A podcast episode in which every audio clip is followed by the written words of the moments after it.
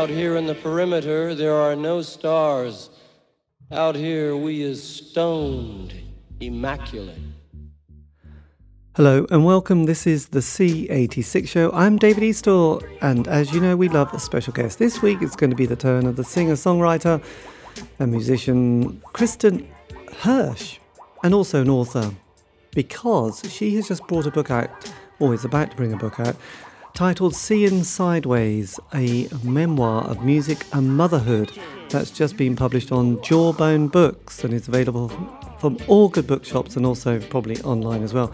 And also, she did um, a book in 2010 titled Rat Girl, which was based on a diary she wrote when she was 18 touring with the Throwing Muses and was diagnosed with bipolar disorder and was pregnant with her first child. I know there's a lot of detail there. Anyway, this is the interview, and so after several minutes of casual chat that we edit out, we got down to the exciting subject that was her previous book, Rat Girl. And then from then on, you'll get the gist of this interview. Um, I do think it breaks up at one stage, which I hopefully will edit out if I can find it. We froze I know, it's showbiz. It's not, it's just Zoom. Right. Anyway, Kristin, tell us more about Rat Girl and then your latest book, Seeing Sideways. Check it out, it's a good read. It's called Paradoxical Undressing in Your Country, which is the original title. They just thought that was too many syllables for Americans. Right. so it's um, this is being called the sequel to Rat Girl because it's and the publisher who asked me to write it is here in America. But it was um, someone else's idea. I had a handful of journalists in the same month calling and asking if they could ghostwrite my, my memoir. And I don't know why. It, there must have been a story that was published that I didn't see that made my life sound interesting. But I'm super nice. Like doormat nice, the sad kind of nice. And right. I just said, sure, thank you. and then realized that they meant just months and months of uh, interviews, meaning talking about feelings. And one guy implied that he might move in with me for a while. And he, he wasn't my favorite person. so I just stopped returning everyone's calls. And eventually, management noticed that there was no book. So they said, Chris, since you won't talk to anyone but yourself, you have to write the book. And uh, the only book I'd ever written was a diary I kept for one year as a teenager. Right. And it ended, obviously, when my first child was born, because yeah, I don't have time to shave your legs at that point. And I turned that into what is essentially a nonfiction novel in the hope that it could help, like, just some kid with a passion and um, this is what happened next, but it's the next 30 years, which is different. Yes. It is a very, it's a very big uh, chunk of um, domestic life because because um, obviously your life is. I mean, being a musician is probably one of the more difficult career paths to take. Let's face it. Most most people I interview you know, being in a band, you know, is that dream. You know, you practiced the bit, you've rehearsed, you thought this is what I want to do. And then if it does line up and it works, going through that process, which often what I found with the world of, you know, the, in, a lot of the bands I've interviewed, um, you know, especially from the 80s, they've got that five year narrative. They get together, they're probably good friends. They have the one year re- rehearsing and practicing, then they get a single out in this country, John Peel would give it a play, then a John Peel session, that first album, things going really well.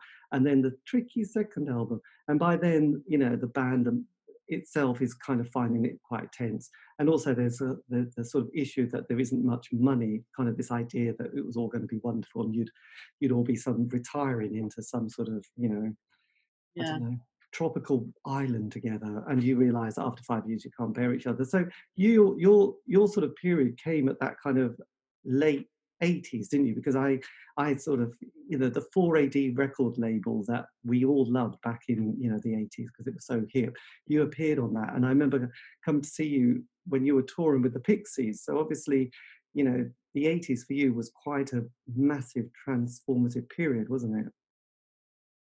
It was when a lot of things began. They they didn't come to culmination. And the trajectory that is so familiar um, with our concept of bands is just an invention of the music industry. And uh, mine was just different because I wasn't looking at that. I, my head, like horse blinders on, just staring at my guitar all those years. And yeah, I realized that I was a little bit alone on 4AD, and so I grabbed the Pixies and said, "You have to come with us." and that became a beautiful world of, um, I guess, sonic vocabulary, and we were we were really enchanted with that world. But I could never lift my head. I'm not sure I have yet. I've just, like I said, I've been real nice and tried to keep up, but I'm still looking down at the guitar. And the only way to be allowed to continue working is to never be a pop star and to work in the corner. And then music will tell you what to do. You're not expected to keep up with trends. You're not expected to present an image as your sonic image. You get to work in the corner and you get to stare at your guitar like I like to do. so I've been here for a long time working in the corner and every year I'm troubleshooting trying to solve that problem because when you you don't engage with fashion marketing etc um, you, there are a lot of question marks Yes. but sustainability is really all it comes down to and if you're willing to do the work you will earn your listeners loyalty and those are repeat customers i just don't ask for more customers than this kind of music really engenders Yes, but the but you had a sort of a massive moment in your teen period, didn't you? When you were sort of struck, when you when you were hit by a car, which created a lot of kind of ongoing issues for the rest of your life. Which kind of was that before? Can you remember life before when you were sort of hit by the car? Yeah, I already had a band. I had been playing guitar and writing songs since I was nine. and I took about 10 years of classical guitar. Um, it was, uh, it, it just became um, a cracked skull sort of orientation after that. And I had always had music playing uh, as an alternate personality that I wouldn't remember afterwards. Um, but the cracked skull from the car accident allowed me to hear that. And that's when throwing muses became that particular sound. Right. So your It wasn't a very nice sound. no. I will admit that. I wasn't lying, but that doesn't mean it's nice to listen to. Yeah, it's it's quite memorable though. I mean, they had it, it was a style, wasn't it? The throwing muses. There was a sort of a, a rhythmic kind of quality to it, which was, you know, had that that, that element. Which, um, yes, I mean, at the time it seemed we all loved it. You know, let's face it. Anything on anything that was slightly different and quirky often gets picked up initially. You know, as being, yeah. yeah, isn't it? It's strange because I would have thought we had no style that because it was so uh substantive is the nice word psychotic is the mean one. And what resulted was definitely not what you were supposed to do. In other words i wore no influences on my sleeve and i sounded pretty crazy. You're supposed to as a female view yourself as um, a an object obviously you know. How do you serve the default human which is the dude with resources? Well you change your voice and you say hey boys and you play crap and sounds like a commercial because it's commercial music which is a commercial and i didn't do any of that so i, I will stand by that but i don't find our first record particularly listenable You're right. Was this um? God, I, I have to confess. I remember the first one I listened to was Hunk Hunk Hunk Papa. Was that the first Yeah. album, or was that the second one? oh that's uh, i don't know like maybe fourth or fifth record My God, I was a late. I was a late developer there, wasn't I? Really. So that's fine that that actually they were saying at the time you got to give us you know a dumb song or we're going to drop you and Yeah. you can put anything else you want on the record, but give us something for radio. And so I did, and it's uh, that's still sad for me.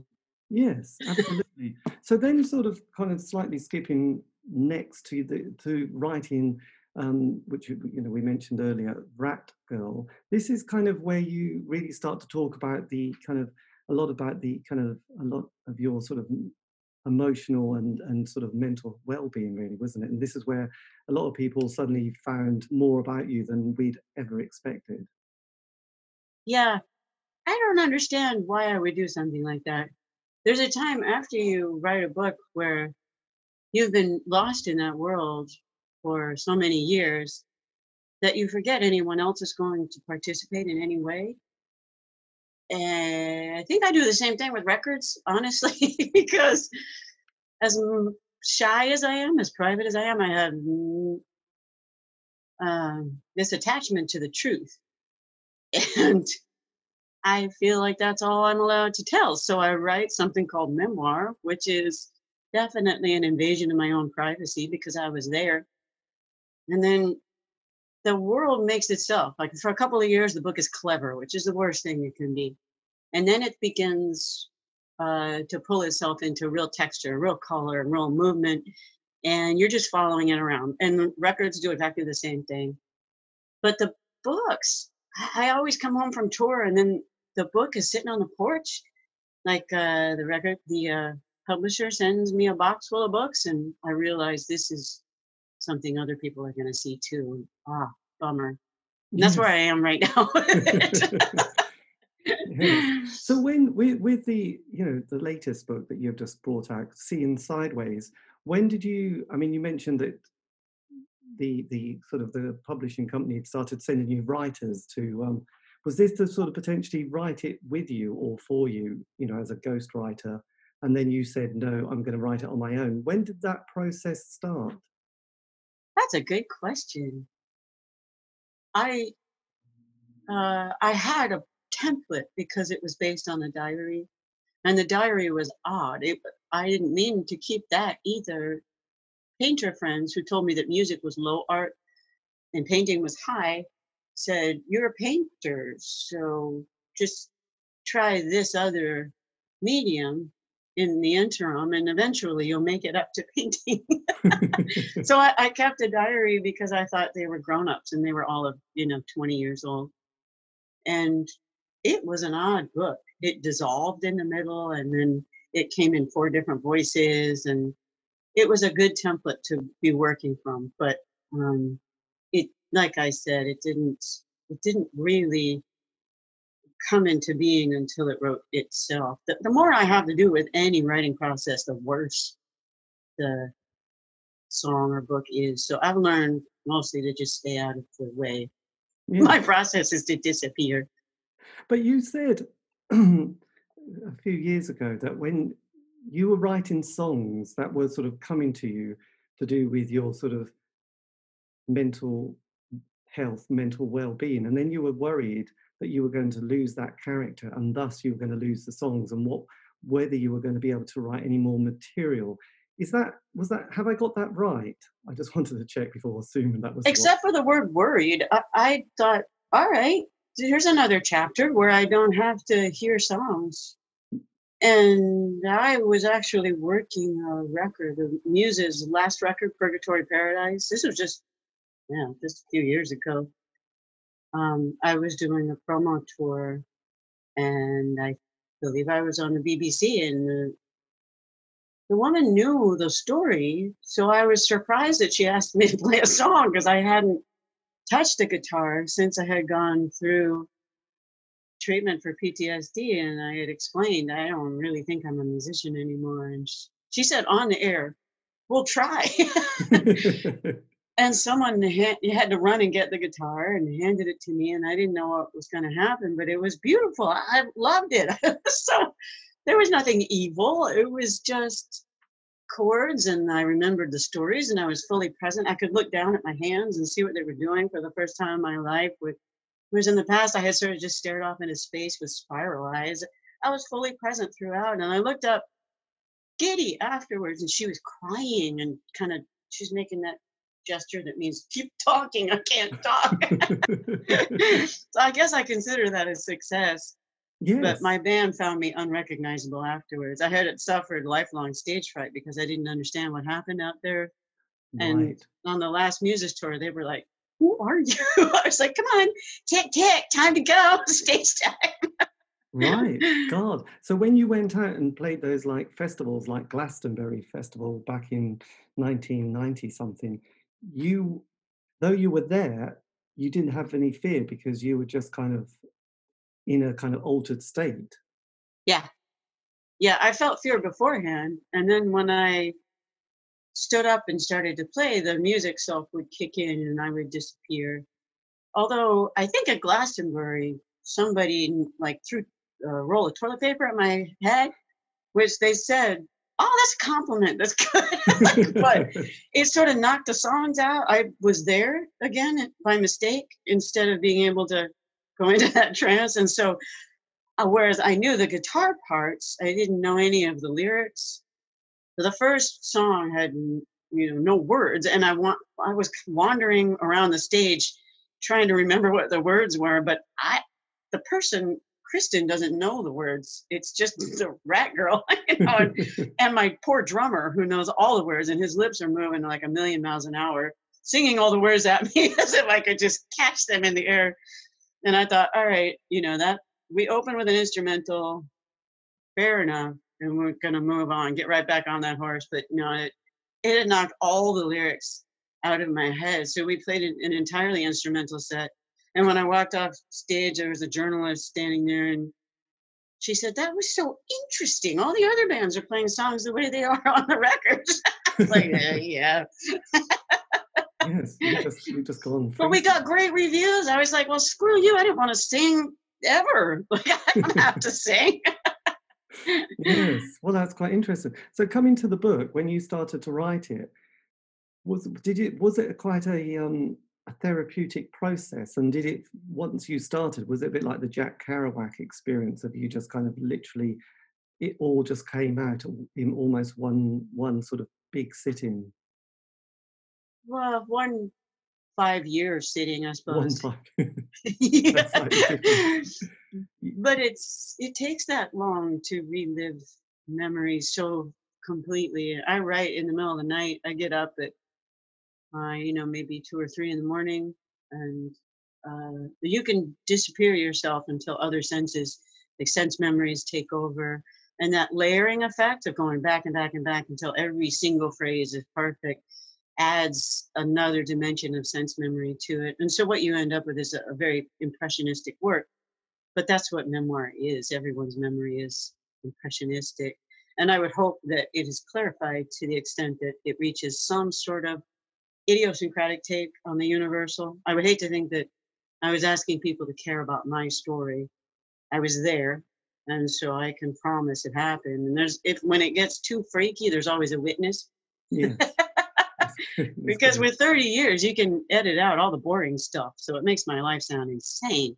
But when it's too insane there's always somebody there with me to say oh yeah it did happen Yeah, well, well, being in a band and, and also during that period, you were doing your solo work and also having issues with the record company and having four children and obviously relation, you know, relationship as well. So there's going to be a lot in there, isn't there? Let's face it, and probably moving house, which you did as well within the book. So did that feel quite, you know, as you were sort of writing it and then rewriting it, did you keep getting different layers going, oh, this is kind of interesting. This is because because because having sort of read i must admit just bits of it but you know there's kind of conversations that must have you must have sort of dug up a bit. Not invented i'm not saying that but just kind of like going oh yes i can now remember this conversation this period quite well. Initially you might have gone no that's all a bit hazy and it's that. Yeah. I i tried to compare notes with the people who were there bandmates and my children um and journalists and say like "I- is this accurate and sometimes as odd as my relationship with memory has been with huge black holes i also have a kind of photographic memory for sound and some conversations will replay um, pretty accurately. I was able to compare notes with journalist recordings and things like that. But that that combination makes for an interesting. Um, this is going to sound lofty, and I don't mean it to. It should be a very grounded process. But when you're sculpting the clay, you find the line, you find the shape, and we're not used to seeing our lives in story arcs as Yes. if they are a film. But they're there. There's there are morals to be gleaned. There's shame to be relived, and then um, victory to be, um, I suppose, subtilized, downplayed. Yeah. so the line is real clean. And as confused as you can be, if you let a book write it, the book will teach you things. Same with songs. It, they should be smarter than you. Otherwise, what would be the point? That's interesting. And when did you decide only to use your children's names but nobody else? Did you decide that quite early on that you were going to re- kind of remove the person? I did. I have a- a problem with the egoic constructs that are so fundamental to the entertainment industry. And it's just essentially what I had to be writing about. And just so you know, it was the American record company that was causing all the trouble. It was corporate Yeah. money and all that um, sexism and bad, you know, product instead of music.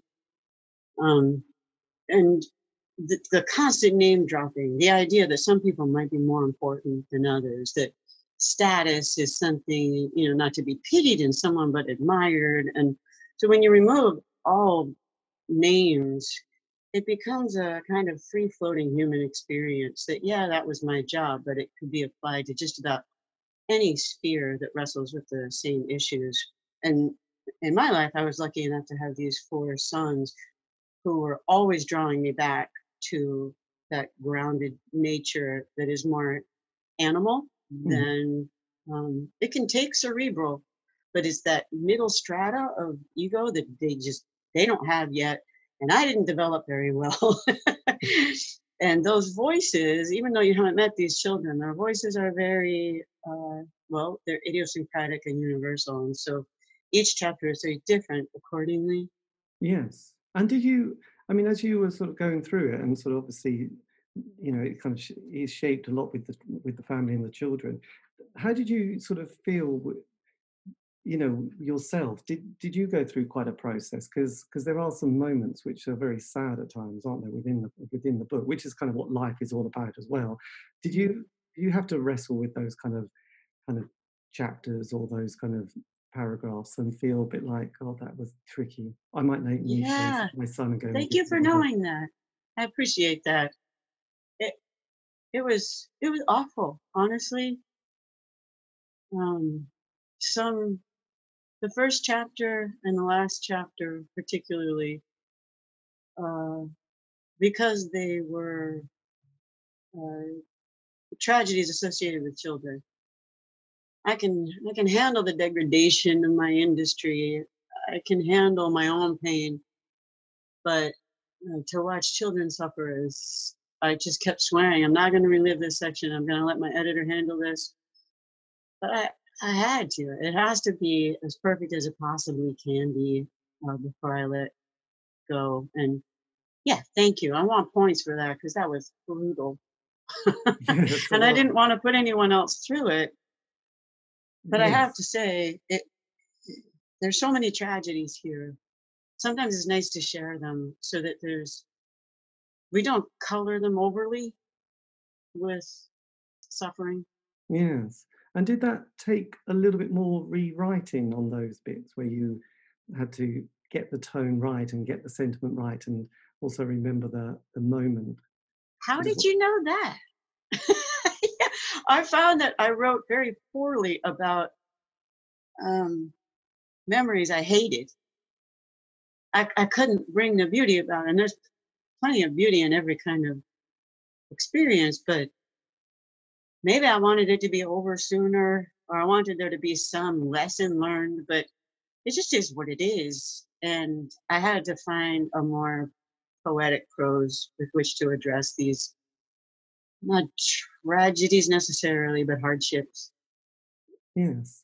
And did you? And did you? You know, because because obviously you you know you've been having to grow up most of your adult life quite in public, so you become this almost a commodity, and then having this personal life as well. And I noticed people like David Bowie, as he got older, was very good at sort of going, "This is my personal life, and that's off limits, and this is me, David Bowie," until he had his heart attack, and then kind of disappeared, and then came back, and then unfortunately died. Did you? Do you also have that a very kind of separate self between this is me you can you know the record label all that stuff that goes with contracts and you know trying to get your work back and then there's that sort of the personal side which is the family do you did you consciously try and sort of keep that separate as possible did you feel at times it was almost like people wanted to pull all that into the public domain as well yeah i don't i wasn't smart enough to go uh, outside of myself for a persona. I just was sort of beaten down and wanting to hide.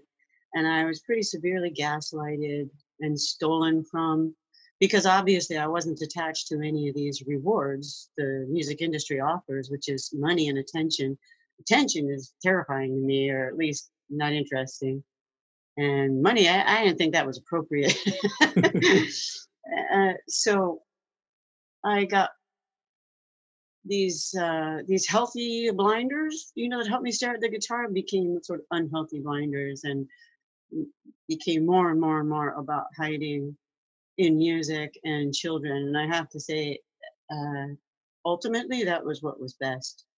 I think strength might have helped me through those years to face the bullies, but um, I don't want to become them. I don't even want to meet their power with more power. Uh, I want to focus. And that was my music win. I'm completely outside of the industry now I'm listener supported because I want to engage thusly and I will never insult them with fashion. I will never look at a camera as if I love it. love the lens. Yes, I think that's, that's lying, and I'm not gonna lie. So I have not legions of supporters, but some listeners who seem to appreciate what I do, and they pay my studio bills, and I give them my music for free and my shows for free, and that's that's cool. If I could do that for the rest of my life and still maintain this hiding I've been able to maintain, that's perfect. Yes, because obviously you've you know a lot about your adult life is taking back control, and and sort of it seems to me, um, you know, and sort of the ownership. And I've noticed that quite a lot of artists have have have wanted to sort of follow a, a similar path of actually not being satisfied with what happened, you know, and and not you know, and some mostly taking responsibility. Yes, they signed the contract. Yes, they probably got a bit carried away with the the potential rewards that were there and plus they're being young. So you know they you know obviously it's good to give yourself a bit of slack you know at some of those decisions you make when you're much younger. But with age you know it's like no i want to i want to be a grown up now. I want to i want to have a house and a home and i want mm. to be able to be in, more in control. And i want my art to just be what i really feel. So i'll feel quite confident with it and i'll feel quite pleased with it and i've not cheated anybody. And i, I sort of found that with quite a lot of people that I've interviewed is that that's kind of where they want to kind of end. And I suppose, you know, I know I mentioned David Bowie, but I did did realize on his last album, Black Star, you know, the honesty of that album was quite extraordinary. And I just wondered if if you were starting to feel when you're thinking of recording new material, you know, whether you're feeling that much, you know, quite different about what what the process is going to be like. I have been so known as someone with only integrity. I, I, I didn't go for any other win. And extricating myself from the business was because I couldn't put myself before my convictions. We're all very familiar with the win, and I think it's shallow, and I think it's goofy, and it's selfish, and I, uh, I didn't help anyone maybe by running away from the industry but at least I wasn't part of the problem. I won't turn my back on women. I won't turn my back on music. And if I have to, quote, suffer accordingly, I'm willing to do so. But there's a hmm, the reason we side with the so-called losers is because we're trying to call that ludicrous win winner loser game into question and show it for the joke that it is. So the music was always teaching me like come back down to the ground or lift yourself up off the ground. And the children did the same thing. Like we are animals, never lie, essentially. Songs and children say that. What we hear that we call songs is usually just product. It's like fashion. It's kind of an insult. Like you're this dumb. And I didn't want to do that. But safety is another question for sure. and as close as I got to safety was DIY, putting my band 50 Foot Wave on a bus and my children on the bus with all of our animals and saying, we, we will play music and we won't lie. We're going to make a lot of noise at you and you're going to see us as electricians pumping electricity in your house and you're going to pay us a fair wage, nothing else. And I've continued that as my own version of a success story, which is definitely losing in the eyes of the industry. the 50 Foot Wave did 2 million downloads of one of our records, and Billboard magazine freaked out saying, Who the hell are you? You have to sign all these forms and you can't do this to us. And we're just like, well, We have nothing to do with y'all. This is outside of the industry. And then they found out that we don't charge for our music and they said, "Oh, never mind, it's not a problem." I was like, "I knew it. It's you're just counting money. it's yeah. not. Has nothing to do with music." And I still believe music is not in the music industry. Music and money, they really shouldn't be combined in any other way except in a human fair exchange. So I didn't, I didn't really live that trajectory, but the result is the same. Yeah. You sort of think I should be allowed to live my passion and do my work. How are we going to make that happen? Yes, absolutely. So on that last tour that you came to, you were come, you were in the UK and you you come to Norwich and you, that's where I saw you at the art centre, and um, that was probably a couple of years ago now. It must have been. So Fred was in the band, but he was also doing his solo stuff, and he was one of the original members of Throwing Muses, wasn't he? You know this because actually you've lived the life. But was that quite a significant period of your life? That that sort of um, yes, sort of working with some of the original members again. Oh, just now? Yeah, yeah. No, oh. when you when you were in Norwich, well, not Norwich, but you were doing that tour. It was probably two or three years ago, and I noticed right. that Fred was kind of doing a solo. I think he was supporting as well as being in the band and obviously that's now, right yeah. and now you're together was that quite a significant change in your life? Yeah that's a nice way of putting it. My uh, uh, kids and i moved back to the island where i started throwing muses a few years ago and freddie who had been in the band 30 years ago and he and i both tried to quit the industry at the same time. We realized oh this is this is not music and this is not harmless. They let him go, obviously, but not me. I couldn't get out of my Warner Brothers contract. And he spent the next 30 years getting his PhD, raising three kids, and working in a wood shop and writing songs in his head for 30 years, which is, in my opinion, ideal. You have no one to interfere. And as much as I would like to call myself someone in, with integrity. when I finally became listener supported, there was always this stupid voice on my shoulder saying, dumb it down, dumb it down, dumb it down, like they used to to me. It took a little bit for me to get through that and reabsorb my own sonic vocabulary and reflect it back. And Fred never had that problem. So his vein of songwriting is sort of akin to the snake handler auto mechanic in the southern town here in the states. Very uh, outsider art. Right. And as an outsider and i suppose an artist even though i don't like that word uh, i thought it was incredible. I said dude you you got to come on the road and he did. He made a record and figured out how to play solo in a couple of weeks came on the road and uh, he now he's got he's working on his fourth record with my drummer from 50 Foot Wave, who toured with us a couple of years ago, and uh, it's beautiful. Uh, honestly, I can't think of any other reason to do this except for beauty, real beauty, Yes. and uh, that's not pretty. And he's not pretty. what we do isn't pretty. And so, yes, as you say, it's easier now. yes. Well, having, I think sometimes having somebody that can give you that support and sometimes either a bit of light or a bit of, sh- you know, a bit of light or a bit of shade when you're in the opposite sphere can be quite helpful just to keep a What a great way balance. of putting it. you know, it kind of, you know, because one can sometimes get too dark or sometimes one can get too light. And it's sometimes you just need someone to pull it a little bit to just to balance it up. So that's my theory anyway. I'm That's a sure. nice theory. and We're far too alike.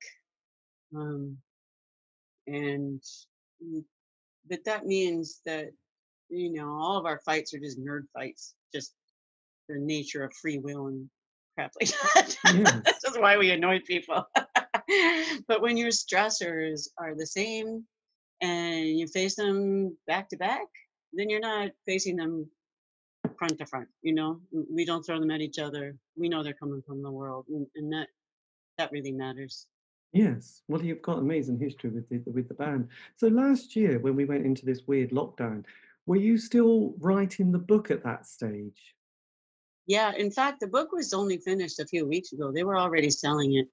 I thought, is this a good idea? What if I delete it all? Yes.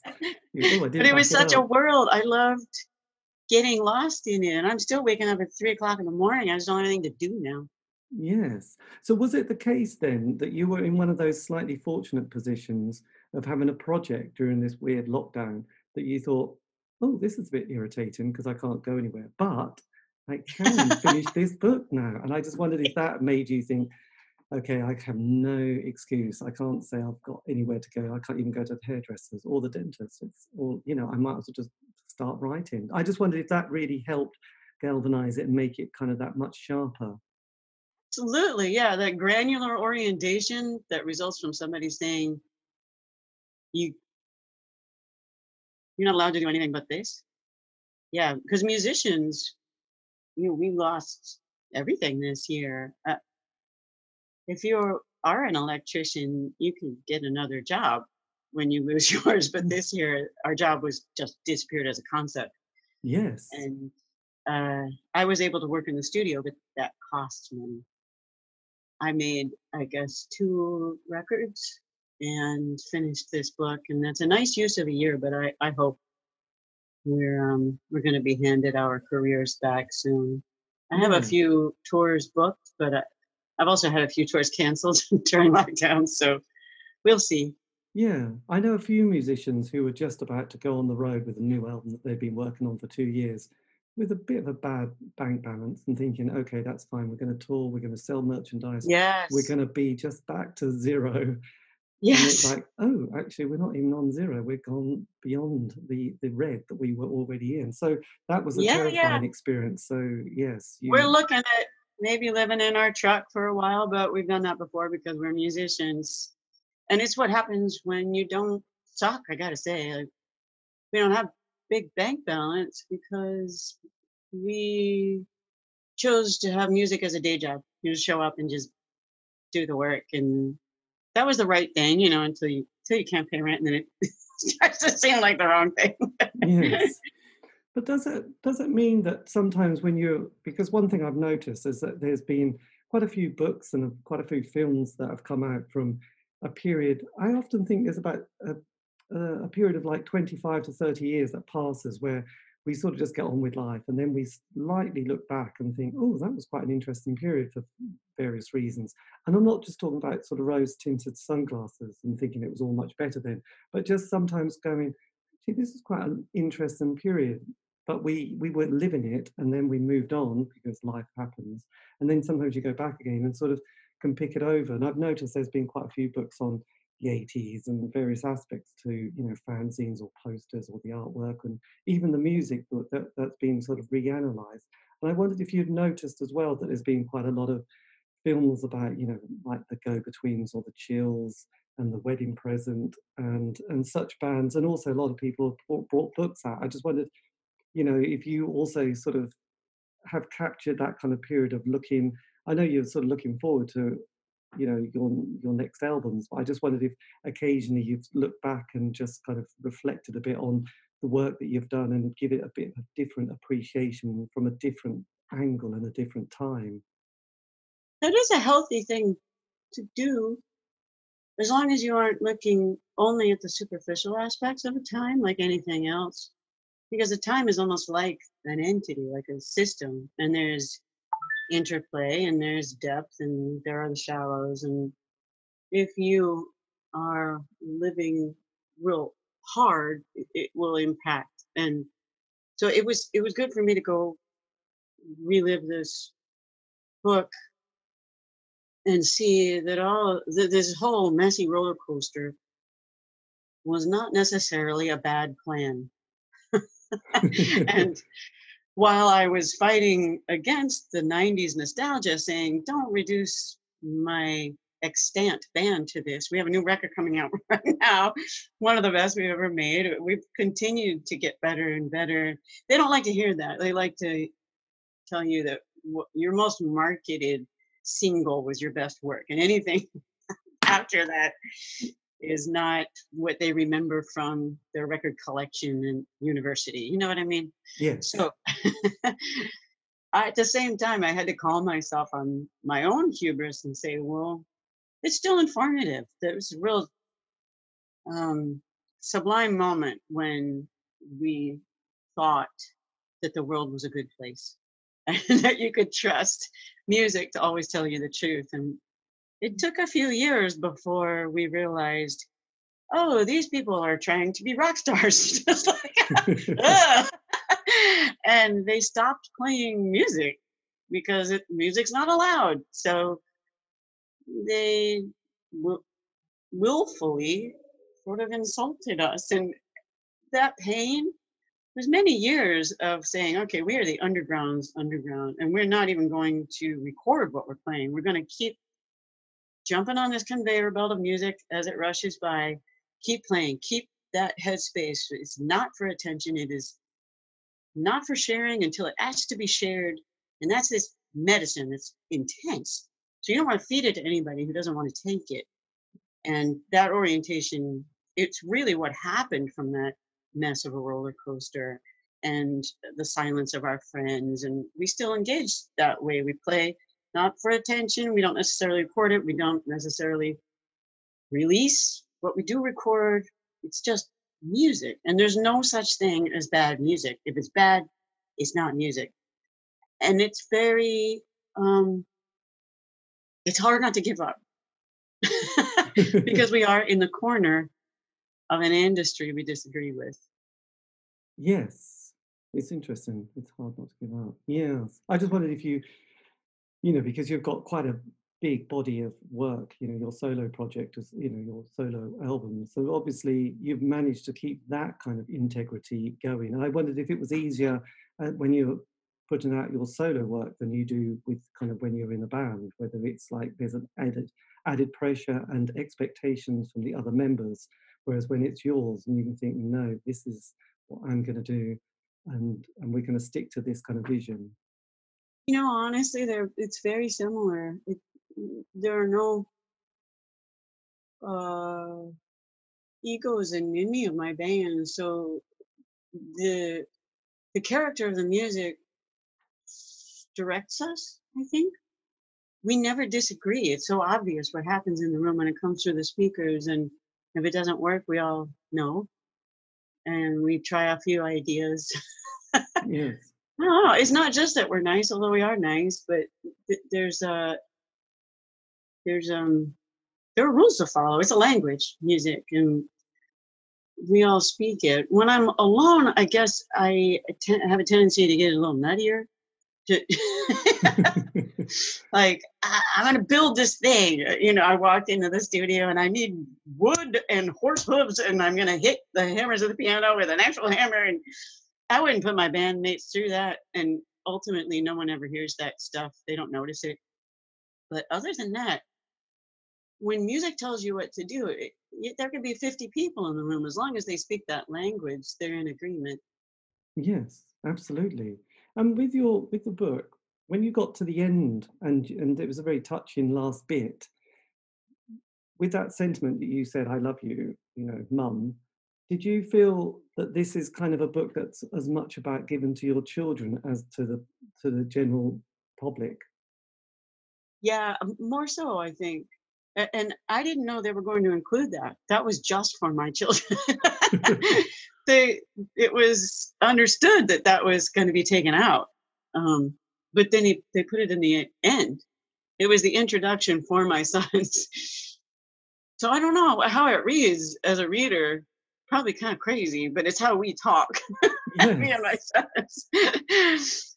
Well, I Um, think with the with a lot of the book, you know, what I've read is it is feels like one is kind of very privy to a very kind of personal world that you feel a little bit, you know, like slightly honoured to, to be included in in in the sort of rawness of the emotion of it. So it feels, you know, one has to, as a reader, you feel quite respectful because it's like, God, I'm sort of got an insight here, and and some of this is making me feel quite like quite upset because you know there's obviously wow, you're so kind. That's. Really nice. but there is kind of bits that are kind of upset. I do cry at films very easily, actually, and sort of you know, the human struggle films are always the ones that kind of get yeah, yeah. uh, more than anything else because you know you just we you realize we're all just people. We're just mostly trying to you know do the best we can, but sometimes even you know the cards are stacked against us for various reasons without going into it too much. But you know, as you know, with with probably looking at this book, the best le- lessons you can learn are sometimes when you take complete responsibility for that situation and not just blame the other person because that's like then you feel like you can move on much better once you've done that rather than going that's them and you're thinking but i chose to even be with that person so i need to take responsibility on some level with it. Wow, you're great. Good for you. yeah, it's it. funny, you know, this year uh it's been instructive to watch people's attitude toward contagion. yes I, I majored in immunology and um I had always assumed uh, that symptomatic response is a healthy thing. That's what fighting looks like. The day you're diagnosed is the day you begin fighting. It's not the day you begin failing necessarily.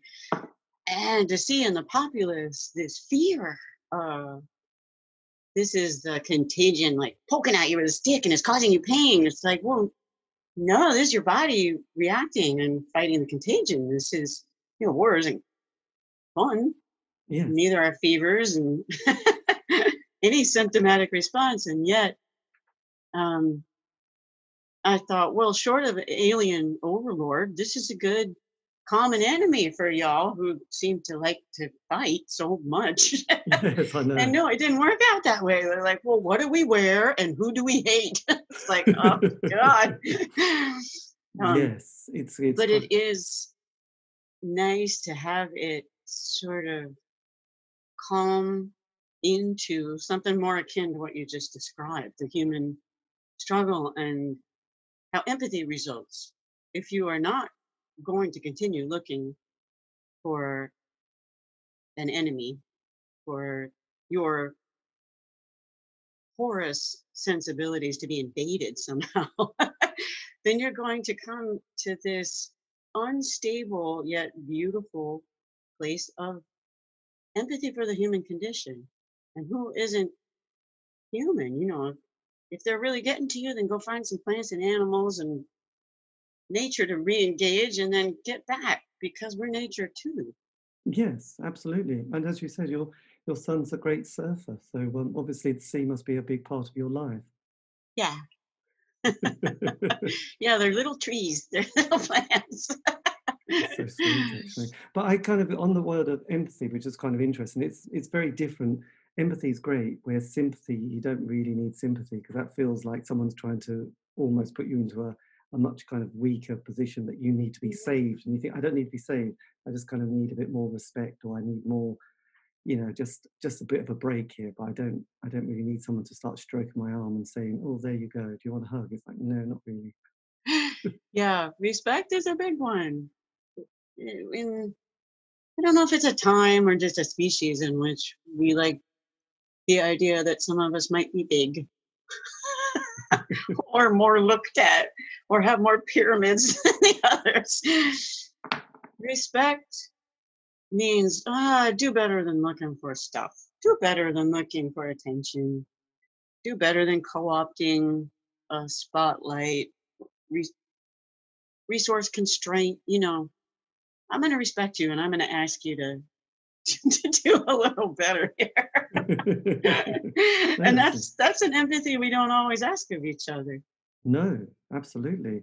So does that mean, I mean, when when this hopefully gets back to some sort of, you know, being able to move around and, and travel, have you got sort of plans for sort of touring both America and Europe as well? And sort of, you know, because obviously you've got the, you know, new material, but also you've got a book as well. So I just wondered if if you are slightly itching to get out and sort of get get moving again.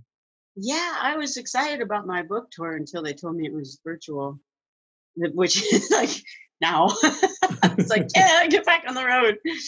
Uh, but we have dates uh, in West Coast dates in the fall, and then East Coast in the winter, and then we're in the UK and Europe in the spring. Right. At least that's what they're telling us. The plan, the plan. This is great. Well, look, we're looking. Well, loving. You know, I must admit, I do love your. You know, I mean, for what it's worth, but you I do love the solo work you've done. Some of those. Ah, uh, thank you. Just some stunning stuff, and I've really enjoyed. I must admit, having a PDF is not quite as good as having the book, so I will buy a copy of the book. But oh, I would send it to you if I had one. I don't have one. I don't really want to read it right now.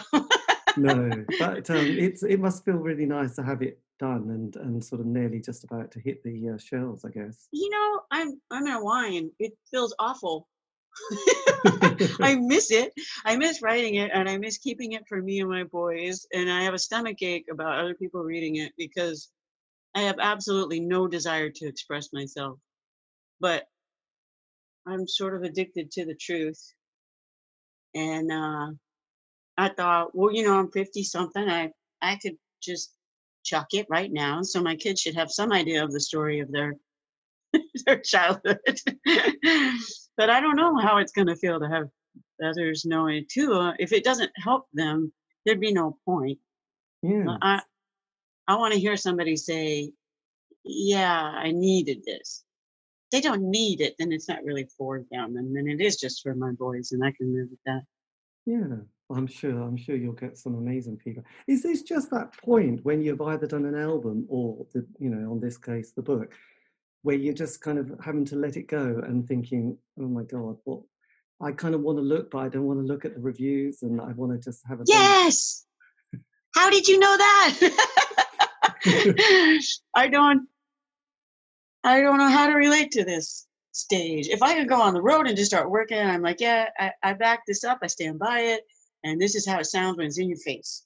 That I can deal with, but the photo shoots, uh, feedback, I just want to hide. You should be allowed to hide. yes, I know. Sort of get under the duvet, really, and just kind of have someone whisper to you, just like, "Yeah, it's fine." It's okay. Yes, we still like you. yes, I know. They'd love you. Yeah, I know. It must be must be amazing. Right. Well, look, Kristin, thank you ever so much for this. And um, look, you know what I, I mean uh, you know, like I said it's PDF but I will get a copy of it. But it's what I've read has been beautiful so um well done. Well not thank you David. Thank you for doing this. I really appreciate it.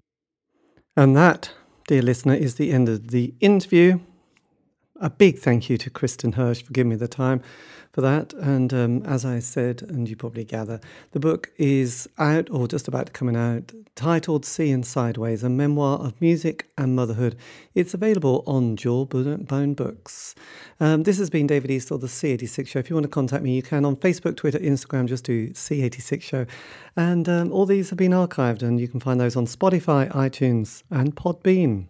I know what not to like. Anyway, have a great week. Stay safe.